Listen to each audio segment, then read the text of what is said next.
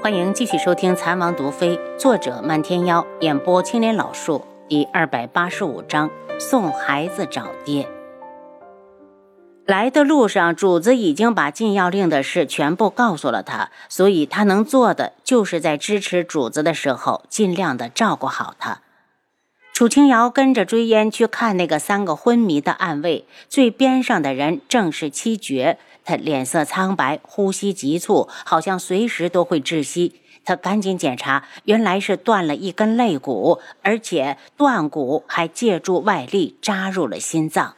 他脸色发白，用最快的速度又去给另外两个人检查，眼里不仅泛起了泪花。这两人全部是脑死亡，没救了。他哽咽了一下，指着他们道：“志烟，找人。”把他们两个人抬出去，我要给七绝做手术。一会儿，等我叫你了，你再进来。追烟领命，三步两步跑出去，很快又带人进来，把这两人都抬走。楚清瑶从系统中拿出一颗百年老参，切了片，让七绝含在嘴里。想了想，他也给自己含了一片。看了看床的高度有点低，干脆直接从系统中调出来一架手术台。这才开始往外拿做手术需要用到的器械。其实他早就想从空间拿出来给孩子们用用，只是一直没有想好什么时候拿，便拖到了现在。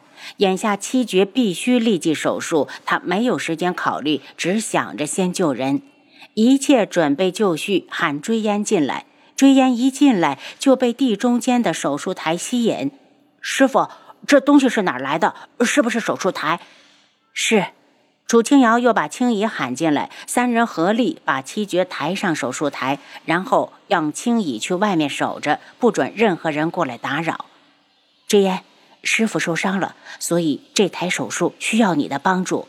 楚清瑶看着追烟，追烟两眼一亮，师傅放心，徒弟一定好好跟师傅学。他早就盼着有机会能给真人做一台手术了，所以此时他是越看七绝越顺眼。青羽在外面看着屋子从里面被拉上了窗帘，心忽然有些紧张，暗暗为七绝祈祷，希望主子能够快点救活他。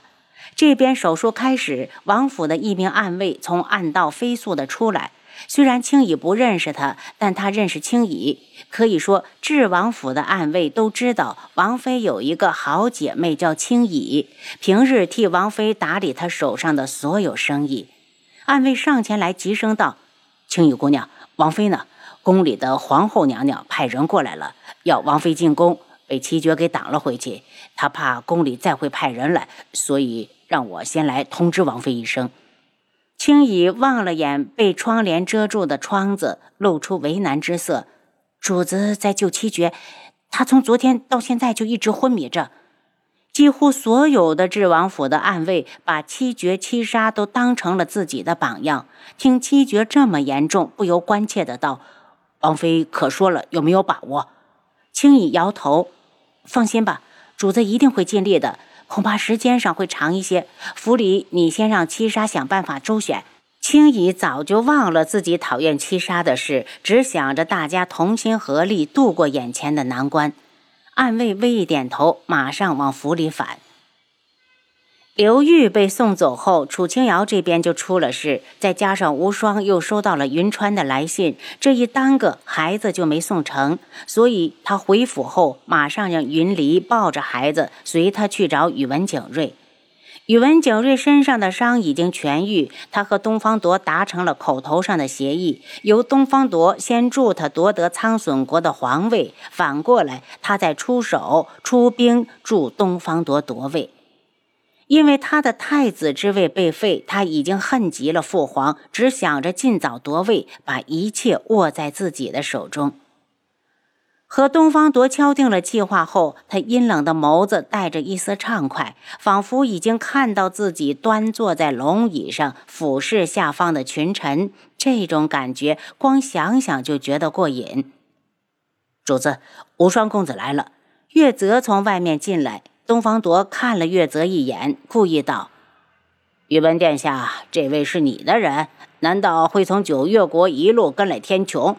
宇文景睿有点尴尬，就怕月泽被人发现，所以才没让他同行。没有想到东方铎竟然早就知道，让定王见笑了。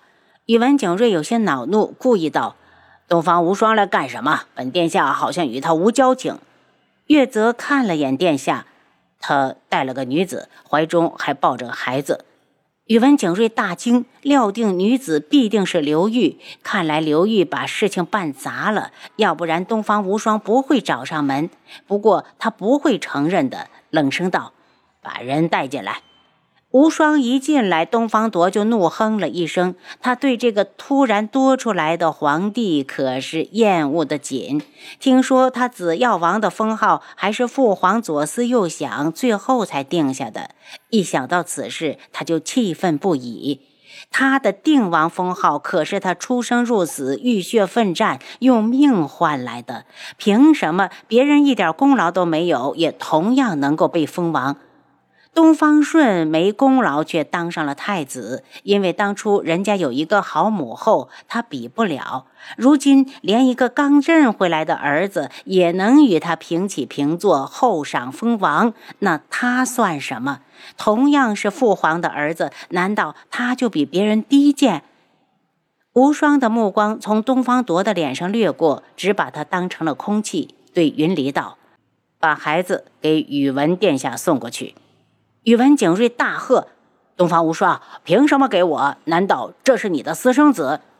云离见他装糊涂，几步上前，将孩子放到面前的茶几上，提醒道：“宇文景睿，孩子我家公子给你送来了。至于刘玉，已经得到了他应得的报应。如果你还记得这个孩子是你的亲骨肉，你就把他的毒解了。若是你执意要他死，我们也不管。”云离一想到宇文景睿往公子头上泼脏水，就恨不得杀了他，不屑地瞪了他一眼，退回到公子身旁。东方铎听了云离的话，不去看宇文景睿那张铁青的脸，倒是一脸兴致地打量起无双。皇帝，这孩子是宇文殿下的，我怎么没听说他何时成亲了？是他和一个青楼女子生下的。无双扫了眼两人，猜到了他们定是在密谋什么，冷笑道：“他这种人，连自己的孩子都能利用，定王与他谋划，还是小心为好。”宇文景睿看着放到眼前的孩子，这是他第一次认真的看这个孩子。孩子长得很像刘玉，这个认知让他觉得羞怒。他之所以急着让刘玉生这个孩子，就是想利用孩子来牵制住无双，让他听命于自己。没有想到刘玉就是个废物，孩子是生了，事却办砸了。不仅没恶心到东方无双，还把自己暴露出来。他单手拎起孩子，无双，这孩子是你的女人所生，又生在你的府邸，你不会是养不起孩子推到我身上吧？早就料到他不会承认，无双也不恼。如果你不想承认，那我就去把智王妃找来，她的一手滴血验亲，定王也见过，不信你问问，准是不准？对于楚清瑶给无双和父皇滴血验亲的事，东方铎根本没向宇文景睿透露，因为他打心眼里不承认自己又多了个皇帝。宇文景睿向他看来，意在指责他为何不早点把这个事情说出来。东方铎也来了脾气，根本不直视他的目光。宇文景睿暗恨，只好认栽。孩子他娘的，我要见他！无双无不讥讽的道。真是没想到，原来宇文殿下喜欢青楼女子。既然你这么在意孩子的娘，那我就给你提个醒：他被送去九月国大营了。你现在追，估计还能追得上。宇文景睿听出他话里的羞辱，脸上青红交加，指着房门口：“你给我滚！”无双公子优雅的转身，边走边道。宇文景睿，本公子玩剩的女人你也要，这口味还真是与众不同。不过你喜欢就好。